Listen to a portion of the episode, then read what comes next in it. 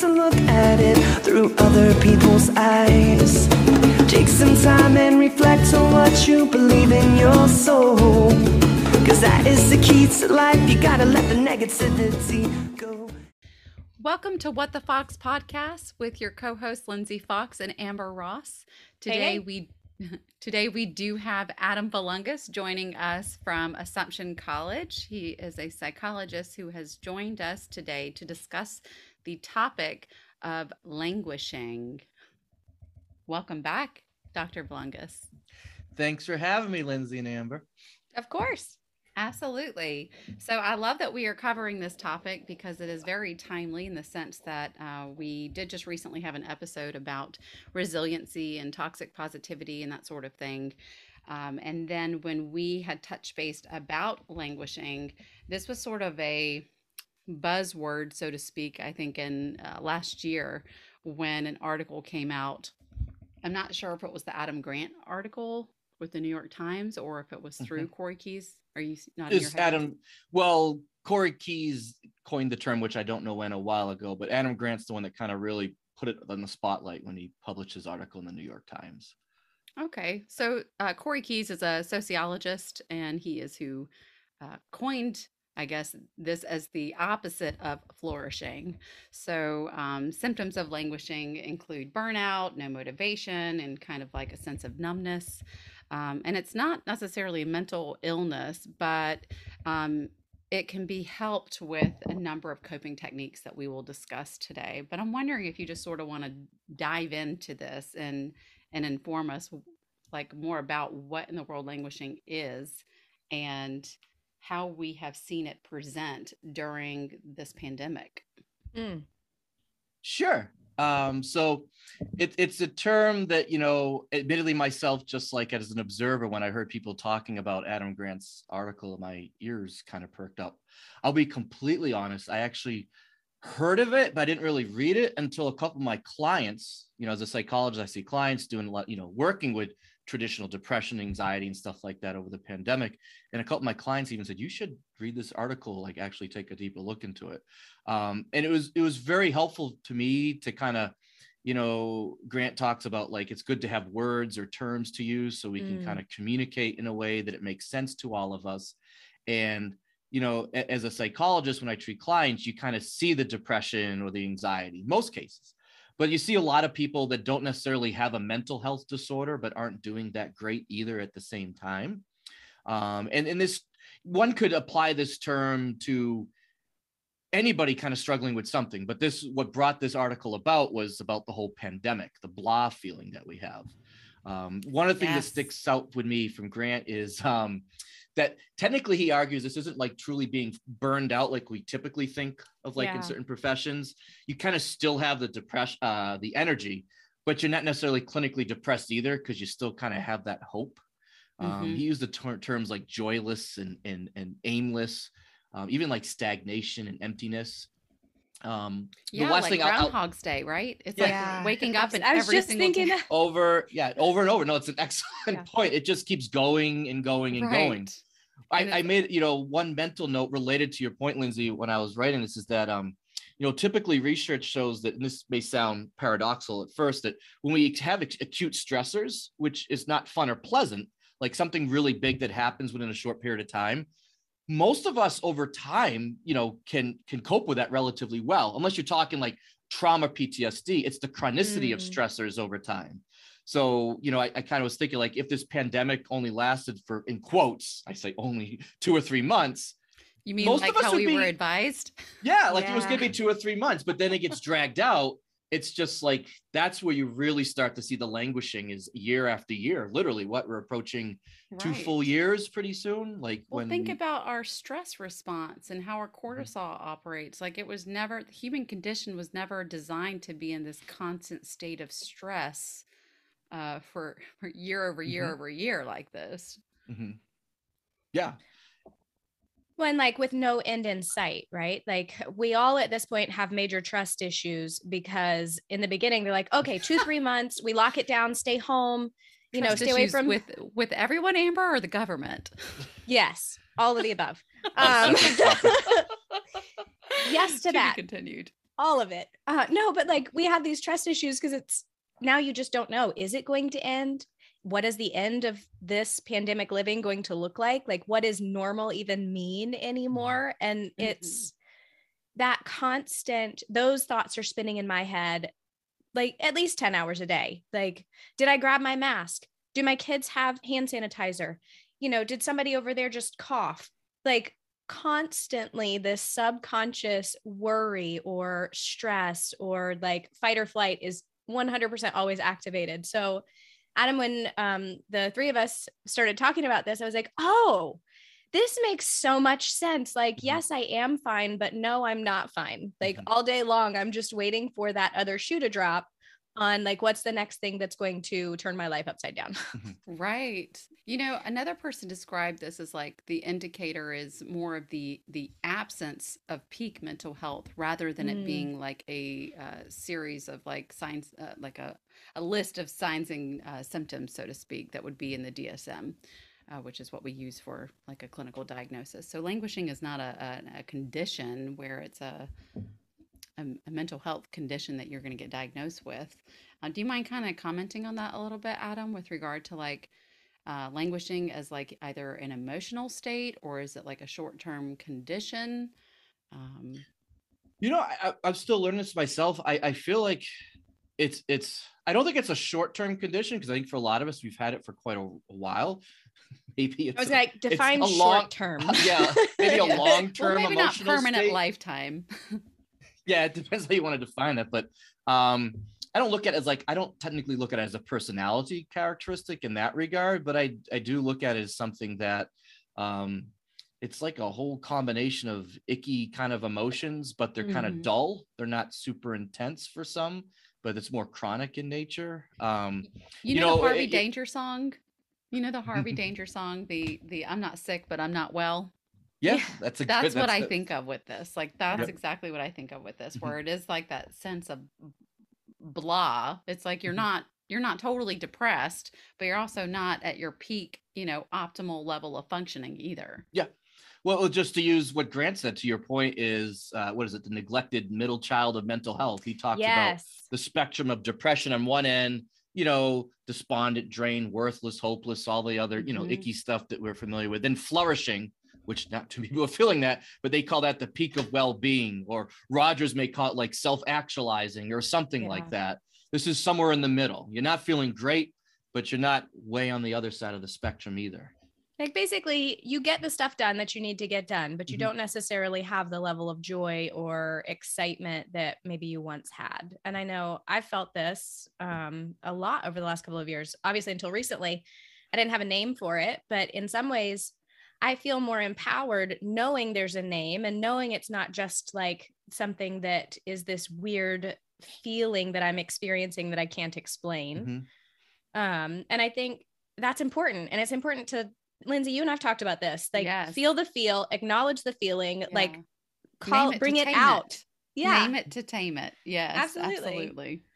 And to, to your point amber too not to sound too hokey but it's it's kind of nice to know that we're not you or me are not the only ones having these feelings or Yeah. you know what i mean? Like what's wrong with me? This is weird. It's like oh shoot Well, many many people are going through this at the same time. Absolutely. And then just thinking about when so many of us have been working from home, and that also really, really screws up our fundamental need for like, whenever I think about routine, predictability, consistency, and having like your a break in your schedule or having that just something that I feel like I really took for granted, for instance, is like that commute time Mm. um, because I feel like that commute time to and from work or in between clients in terms of going in between uh, homes for in-home therapy, uh, that allowed my brain to just sort of like filter out or process out whatever it needed for whatever that was, or to transition effectively from one Mhm. family to another, or from my work headspace to my home headspace.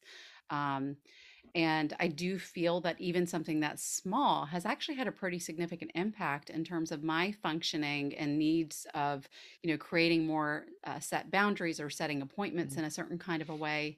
Uh, because it is very easy to just work all the time when you're at home. It's very Yes, easy ma'am. to just find yourself constantly checking your emails or doing follow up things, or it's 10 o'clock at night. I think I'll follow up on this thing or do some admin work over here. That's actually it's interesting that you point that out. So prior to all the changes with the pandemic, I worked from an office, you know, 45 minutes from my house. And I had a team of people that I worked alongside. When we all first came home, people were checking emails and sending emails at midnight, at 2 a.m., at 4 a.m., at 6 a.m. And finally, like management was like, hey, I need you folks to put your computer in a different room. If it is on your kitchen table, put it somewhere else, put it in a closet. You do not need to walk by this computer and just decide to send an email at 2 a.m. Like, that's not, this is not mentally healthy. This is not sustainable. Like, sleep, maybe, like, pay attention to your family, do something else. Because, yes, you're a valued employee and we would like for you to, you know, shut it down at some point. And it mm. was amazing to me that I was doing the same thing. I would take my computer into the kitchen with me cooking dinner. Like I would take my work with me to areas and aspects of my life that I previously had really strong boundaries about. But because it was here and it was convenient, I was like, "Oh, what's the what's the harm? It's no big deal." But that compounded over time and I'm like, "Wait. These are 90-hour work weeks now. What's happening?" like Oh, I It's feel you crazy. 100% on that one. I know you do. Yeah.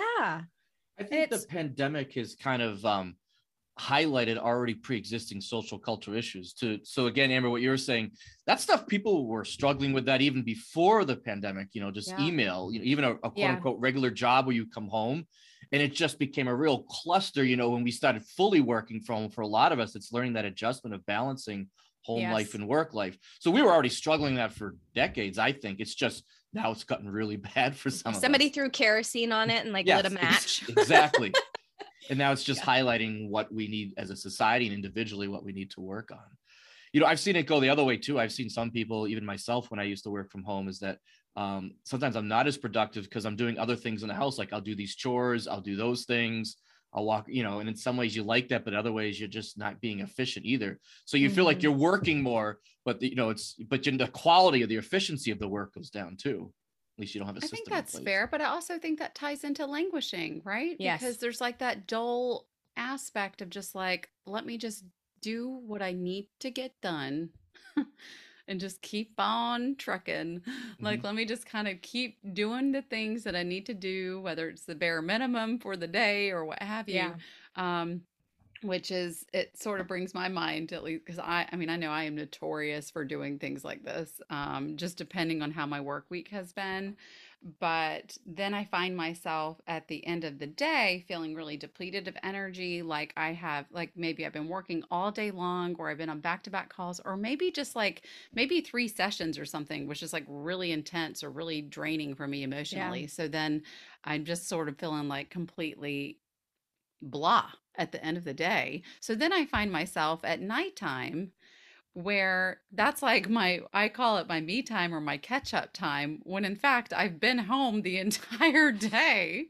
So this is when I I love that this article actually brought this up because it's something that I definitely uh, associate with ADHD as well, um, which is this idea of like the um, revenge bedtime uh, excuse me revenge bedtime procrastination Mm. um, which is this idea of like staying up late at night to reclaim a sense of freedom or joy or whatever, all the things that you missed out on during your day. So that's whenever I kind of screw around and will look on my phone or post things online or kind of dabble and do things where I'm like staying up extra late at night yeah. and then losing out on sleep that I need to help me be at optimal mental health the next day. Mm-hmm. Yeah, ahead, I mean, sure. so um this this is an interesting I, I my opinion this could be like a whole separate kind of conversation um that that when when grant like another podcast for example but grant you know brings this up here uh, i think he says like he talks about the way this i guess it's a chinese expression how maybe uh, initially and it's been brought up maybe it's retaliation against loss of control but grant argues that maybe it's a quiet defiance against languishing you know Mm. so again, I think of myself. I think I've been, I I became guilty of this having my child about five years ago. It'll be five this Saturday, where I had a busy, long, stressful day. Um, my wife and I, um, you know, it's all the kiddo. He goes to bed really late, and then maybe we get an hour or two in together. Um, you know, at, you know, be, once he goes to sleep and before we can go to sleep, and we just try to get as much as we can done, like Yeah. quality time. Um, Right. but and so, but I think a lot of people now have seen this with during the pandemic too, is because you know, uh, I think again, I'm trying to use what to think of what his, his language, but some level of bliss or some momentary quality goodness of a day in a day that was languishing to at least salvage a portion of the day um you know and i think that's true i've seen myself personally just fighting it like i know i should go to sleep by 12 but it's like i'm kind of having fun watching this or um i'm exactly. so excited that revising a, a to-do list. Yay. You know it's it's just anything's I it's feel like that I'm being- idea of control though. Like you get to decide that you're going to go to bed later so that you can watch the show you want to watch versus like all day long oftentimes we're at the mercy of someone else scheduling us or someone else needs us to do something or like thinking of me as a mom like my kids hit the ground running at about 6:30 and it's breakfast it's change clothes it's wash dishes it's you know figure out the day. So yeah you are on. And then when they go to bed it's like oh i'm my own person again. So Bonus like i can have some satisfaction of just doing things for me. Like i get it. And then it's a like vicious cycle of i didn't get any sleep so now i don't have energy to do the things but i'm not going to go to bed early because i still want to have the time where i'm in control of what i get to do. And it's like day after day you're just sabotaging your own energy levels and you're sabotaging your own productivity because i don't know if this is like an ADD thing or a type A thing, but if mm-hmm. I can't get to the end of a day with like knowing that I achieved certain things, like if I have my to do list and I didn't get to mark off any of them, but I was quote unquote busy all day, I feel like I've done nothing. And that's a super struggle for me. So then I find myself at the end of the day trying to squeeze in the things that are going to make me feel like I've achieved something or going to make me feel like I put my time to some sort of good use, which also aids in the languishing because if I don't feel that joy of accomplishment or that joy of having done something, then I just feel like blah. And, you know, what did Oh, I I spend my wanna- time doing? Go ahead, Lindsey.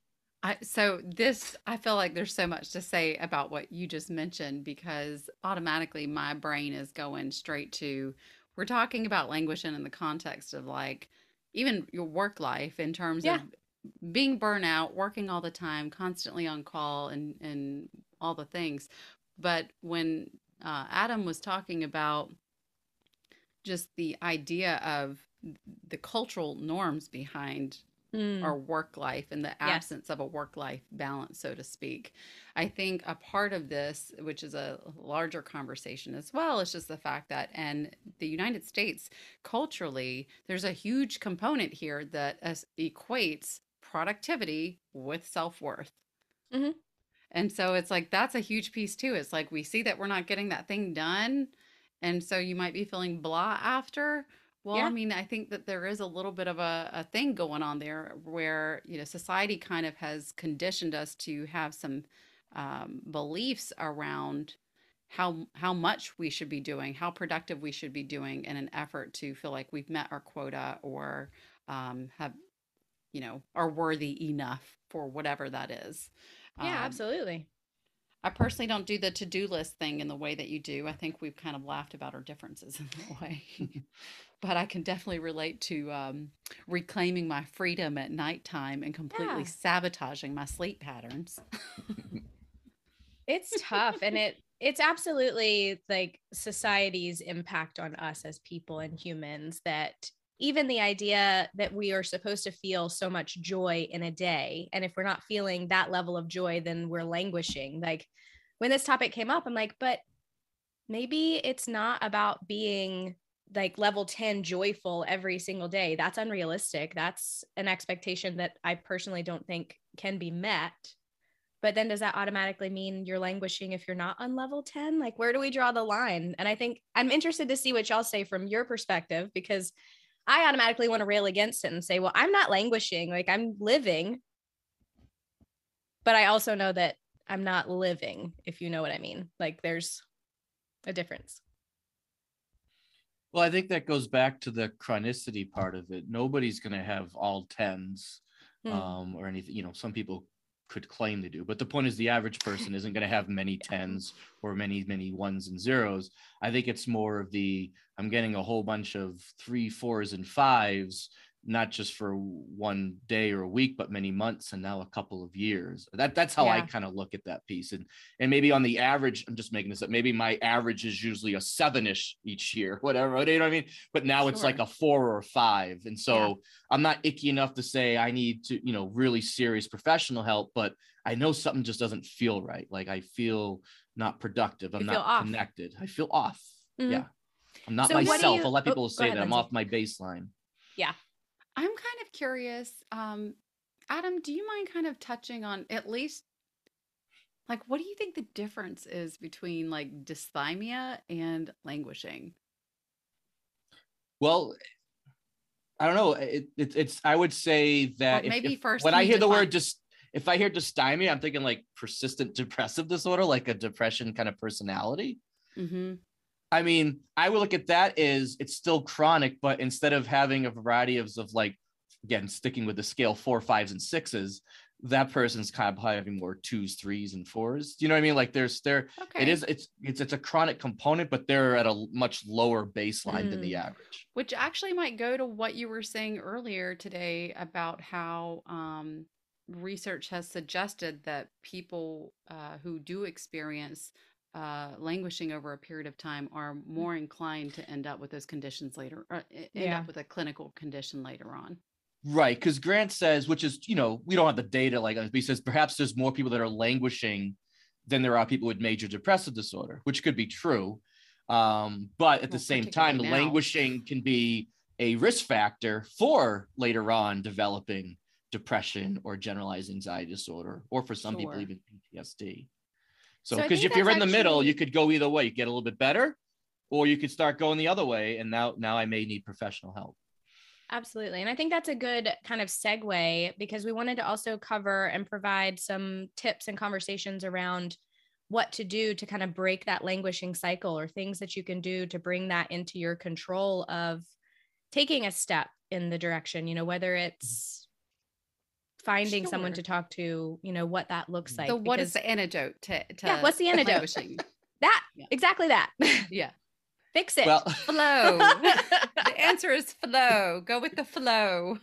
well, yeah. Well, I I can start off. oh, I can make a couple of things that Grant says, and then there was a couple elements that he suggests that is very similar to how one treats depression in some ways. But you know, he uses the word flow. I thought so um, too. By the way, Yeah, like mm, um, that sounds like uh, same kind of. you know, and I think I remember too, Lindsey, we were talking too about like mindfulness or two, and he says he argues that you know I'm going to use a quote here from just so I don't get it wrong for flow: elusive state of absorption in a meaningful challenge or momentary bond. I think that's the huge key element of a definition of flow, where your sense of time, place, and self melts away. I think all of us. I used to hear that when I was younger in sports, like the flow, all that kind of stuff. But you could be doing almost that one more anything where you feel really engaged into a task. But I think the key element there too is you're having some level of challenge, um, like a Mm. self challenge where you're getting accomplishment. Because I, I, you know, I can argue mindfulness is very effective for a lot of my clients, but this is different than mindfulness because mindfulness, you know, being present oriented, having maybe even some level of acceptance. Here is like almost saying,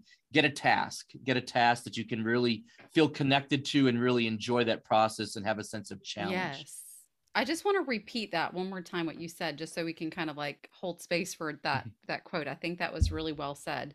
So the definition of flow is at least by Grant, Mhm. an elusive state of absorption and a meaningful challenge or a momentary bond where your sense of time, place, and self melts away. So I love that because it's essentially saying like whenever we think maybe the opposite is resting, it's it's essentially kind of promoting a sense of like active rest. Correct. Mm. So like really in like engaging um you know your brain in the sense where there's something cognitively demanding of it and Mhm. it's making you think maybe maybe uh, getting you energized in some way but it's a sense of active rest not just like going to sleep So Yes. as y'all were saying that, the picture that it created in my head is getting so lost in a project that the world no longer matters, right? Correct. Bingo. I remember I've watched Eric get lost in art projects and he would go like 14 hours working on the same project and never move from his seat. Like time didn't exist, hunger didn't exist. That and he a would high level away. of hyperfixation. Yes. Yes, very high level. but like he would walk away from those art projects and be jazzed. Like he was not coming out of that in a stupor of exhaustion. He was coming out of that like pumped to live life. And I like it's mind-boggling to me, but that's exactly what I think Grant is Mhm. trying to get across. Like it's something that sparks joy, something that challenges your brain, but also makes like normal daily tasks non-existent and like no longer relative to your person. And I Mhm. think that's the key. right It- it- so Yeah. it kind of induces to your point it induces like a meditative state in Mhm. a way like a med there's a meditative quality for instance like when you get into your writing your art your running whatever it is it, it, it kind of induces like this meditative state of like you just get so into it and you do lose track of like feelings or distractions or anxieties or worry in general It you're stops just- the record that's constantly playing in Mhm. your head, right? Like Well, it's a Lindsey, good break. Lindsey ahead. shared a little bit of her notes that we were talking earlier too about um you know I work on this a lot with my clients but rumination is focusing so much on the past the icky things and worry anxiety is future oriented and by getting this flow you're not doing either one of those because Mm. people whether they have mental health illness or not you know flourishing whatever you want to call it is they're they're stuck either in the past or the future but not the present um, right there's a big but to all this, by the way. It, what Grant said is that the but is for the flow. It's hard to do that in general, and especially during the pandemic. And Yeah. so he kind of argues that, to be fair, as to, to most of us, we're actually pretty good at doing this. A lot of us more than we realized. But the pandemic has happened, so it's made it harder to achieve this. And so he talks about again how to get uninterrupted time into your Mm. schedule focusing on small goals. This is the stuff when I was reading, it was like, oh, this sounds like some things we do at CBT. Um, You even use the word activated, Lindsey. This is what we often call behavioral activation. behavioral activation Yes. Go back to start doing the things that you really enjoy, schedule it in, plan it out, and eventually can come back to be more of a natural process for you.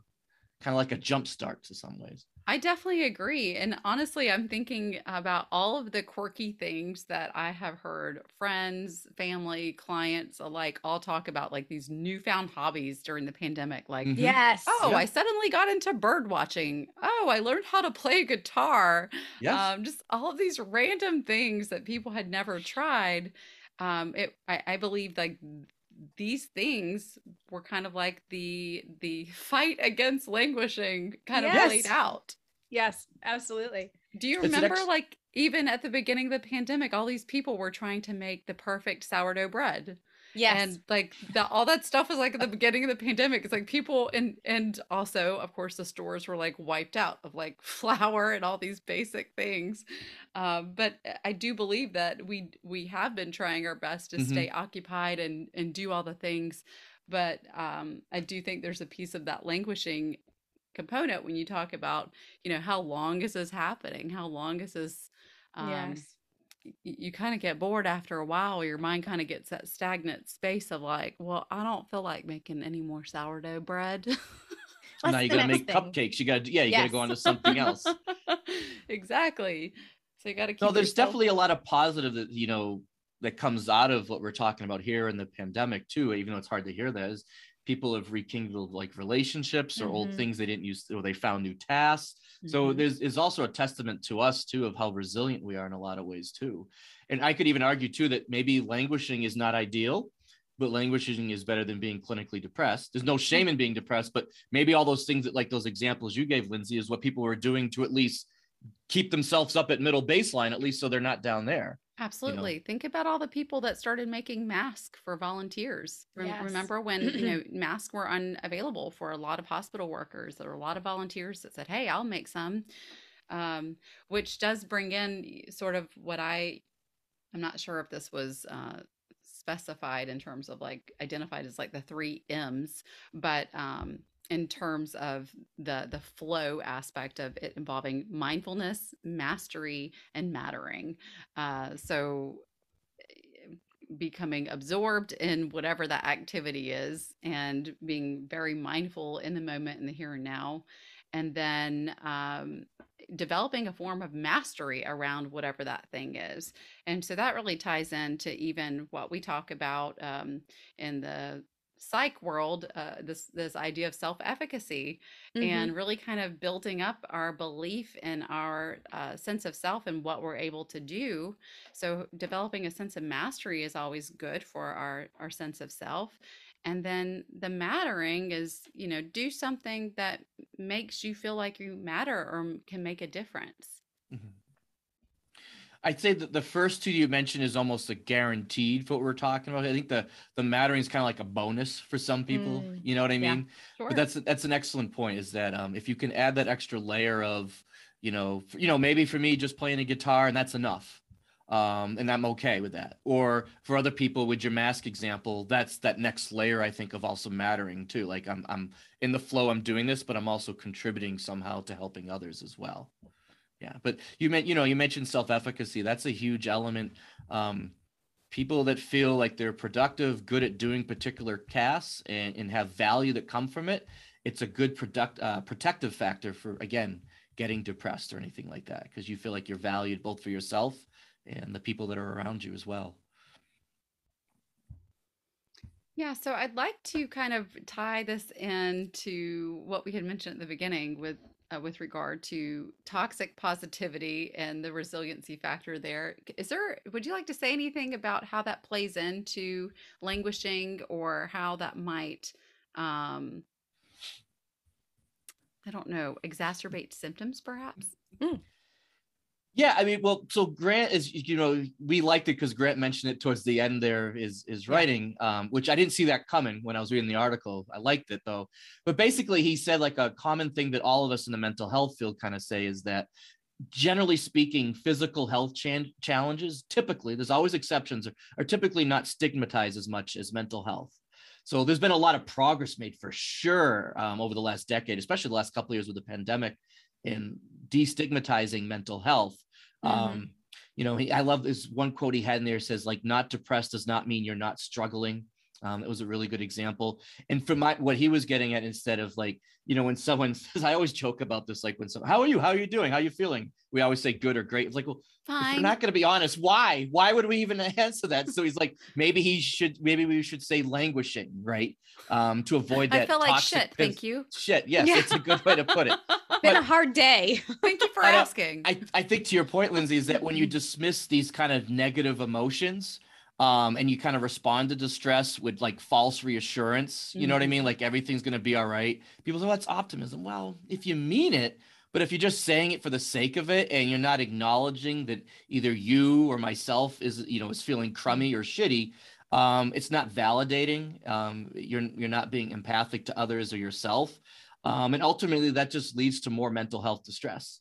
Think yes. about it. I know we're joking yeah. a little bit, Lindsey, but imagine if you could do that and say, "Someone, how are you doing? Shitty.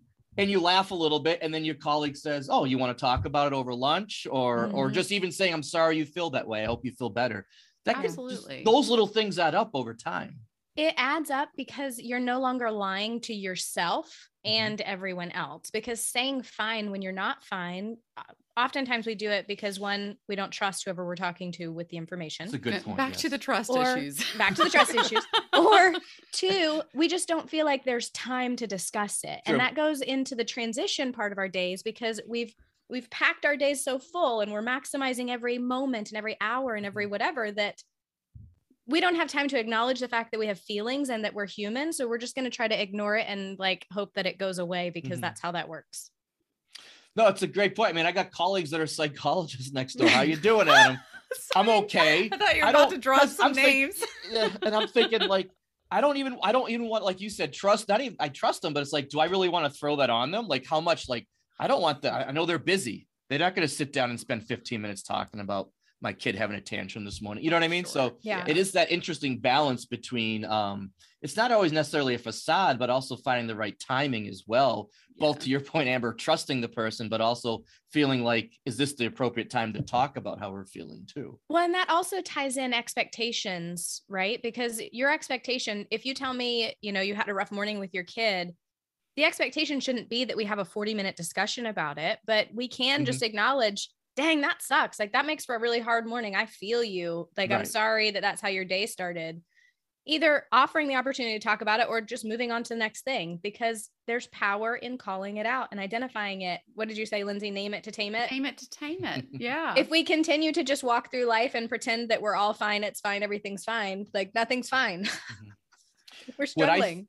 what I think that goes to the stigma piece, that's those are all excellent points. Is and I've in different contexts have talked about this with with clients or colleagues or friends. Is there's also again going back to stigma. There's concern that if I'm if I'm the one that's complaining about the tantrum child or stressed out, am I going to be the person that has like, oh, what's wrong with this guy over here? Because every time we ask how he's doing, instead of saying great, sometimes he's kind of honest, and they're not being honest with themselves. forbid. right, Maybe I'll so- stop asking Adam. Yeah, let's not. Yeah, exactly over him. just ignore my office door because he's always going to have something to say to you. There's always a crisis unfolding. Yeah. We'll just dodge that person. You know, and I think that's going to be important culturally to kind of take down some of those Mhm. barriers with the stigma that just because there's someone that is struggling emotionally or languishing, that that's okay and not look at them differently just because Yeah. they're perhaps more courageous or more open to share how they feel instead of stigmatizing them. Lovely reframe. I like that. Yeah, I like really liked that. that. That was good. You get a round Yeah. of applause for that It one. is- Yeah. It's a good one. Yay. but Yay. it's true. So I I think also I would love if you can comment a little bit. So yes, we're talking about like toxic positivity here, but also there is such thing called positive psychology, which research has suggested that it can actually be quite helpful. So I wonder if you can comment a little bit on that, um, Dr. V. While I understand that you are a CBT person, uh, positive psychology is is still a thing. Well, it's funny you say that because I think positive psychology can be a challenging balance with what we're talking about here. I agree. Because some people argue if you use too much, whatever definition one wants to use for positive psychology, it can come off as toxic positivity. Exactly. Um, yeah. So, um, you know, it's it's the whole idea of positive psych. It depends. People have different views of this, but um, you know, what makes life worth living? Kind of focusing more on the individual, societal, kind of positive, subjective experiences that we have. Mm. Um, so of, like, when I look at it as a. CBT guy, is when someone comes in with mental health issues, to not always focus on look at all their problems and all their weaknesses and the diagnosis, the symptoms. A good mindset is also look at their strengths. How do I integrate that into therapy? Or if we're not talking about therapy, one's everyday life. Um, you know, what are other elements? Do they have some hope? That's where a lot of it um, came from as well. With Martin Seligman was looking at learned optimism, hopefulness, all that kind of stuff. That was very important. Those are important ingredients to um, if someone has that from a mental health standpoint or in therapy, their prognosis is going to be much better if they're hopeful for the future and having that optimism. So I, I, it's a great question, but I think it's it's a these days a delicate balance between It is. h- how how much of that. It's like anyone that says like, oh, you know, um, so this person's an optimist. I call myself a realist, but they call me a pessimist. It's like it's all going back on that spectrum component. But I think it goes back to is how honest you're being with yourself and the others and how you feel. Mm-hmm. Definitely. When the with that. honesty portion of it is the most important and also the scariest for Mhm. exactly what you mentioned. You know, are people going to start avoiding me because I actually tell the truth? Which, Mhm. if that's the case, my um my feedback to that would be those aren't your people, so that's okay. If they decided to start avoiding you, that's like um nature taking its course. um, but I do think we have to be those vulnerable people and we have to start opening those doors. It doesn't have to be with, you know, the entire world, but try Right. I mean, being like try being real with your people that you call friends or the people that you spend time with. If I call Lindsey and I'm like, "Hey, how are you?" and she says, "Fine," I can hear in her voice that she's not. Like, don't lie to me. Don't. That's not. We're gonna have. Issues. It's not gonna work. Now, we can Lindsey talk would about how this that. applies to couples therapy. How's the life go? How's it going? It's fine, honey. Like, Everything's whoa, great. Is it really fine? Um, Amber, to your point too, I think it's important to kind of, especially if people are trying this out for the first time, like Yeah. just you know, stick with those that are closest or you know, they trust the most, the close family, the close friends.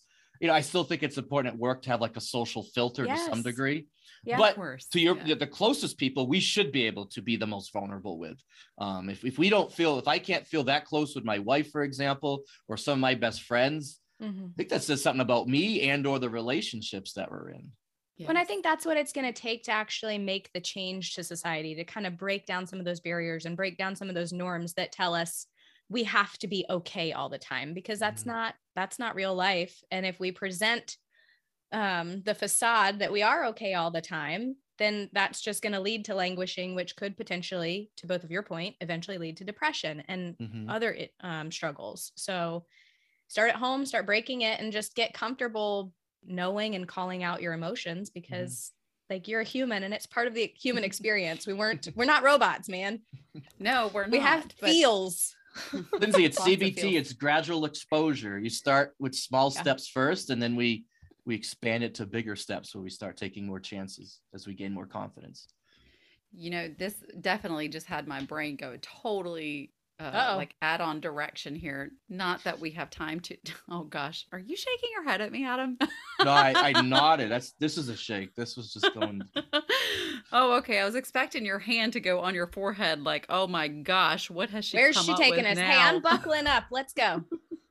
Oh there we go. There now we have it. Uh no actually as you were talking amber i immediately kind of thought of like oh man i would love to have you come back on um, adam for another episode to to really kind of dive in um around like toxic masculinity. Yeah yes. Yeah you really did kind of go from one the word sounds Man, you made a big jump in Yeah, that I one. did. yeah, but it has the word toxic in it, so that well it yes but you know whenever you're sitting there What talking if, about what emotions if I and stuff- said I think that's a great idea, and I also maybe can counter that a little bit, where I think toxic masculinity is overused sometimes, and I don't think I think some of the stuff that I find prideful in being i would in yeah. being masculine. I find sometimes ashamed and I don't like that. And so, yeah, we can definitely have, I think the I pendulum is, in my opinion, idea of- it's swung too far in the other direction. I think it's Mm-hmm. a valid point. It came from a good place.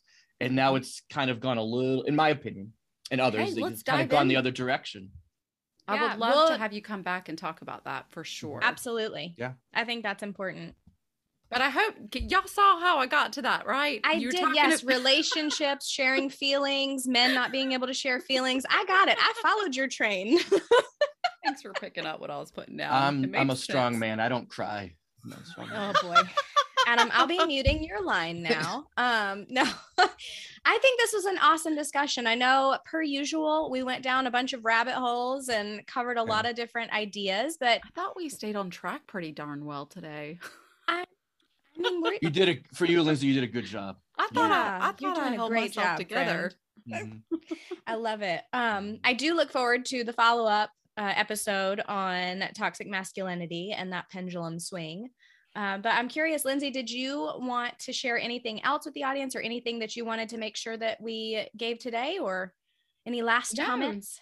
No, Okay. nothing, nothing in particular. I just would invite our audience to please remember to follow us on social media. And remember that we do have a YouTube channel. So we do ask that you subscribe to What the Fox podcast on YouTube. That would be fantastic. Then you get all of the side benefits of seeing our awkward facial expressions and all of the hand gestures because some of and us talk with our Adam hands. putting his head in his bare hands, shaking his head Mm. that you can't see. Absolutely. Well, Adam, thank you so much for joining us today. I really enjoyed this conversation and I look forward to the follow up. Thanks again. It was a lot of fun. I appreciate it. Bye, y'all. All right, see you we'll next see you Tuesday. next Tuesday. And we all sing, everything is gonna be just fine. It's gonna fall into place. The sun is gonna set on your terrible day.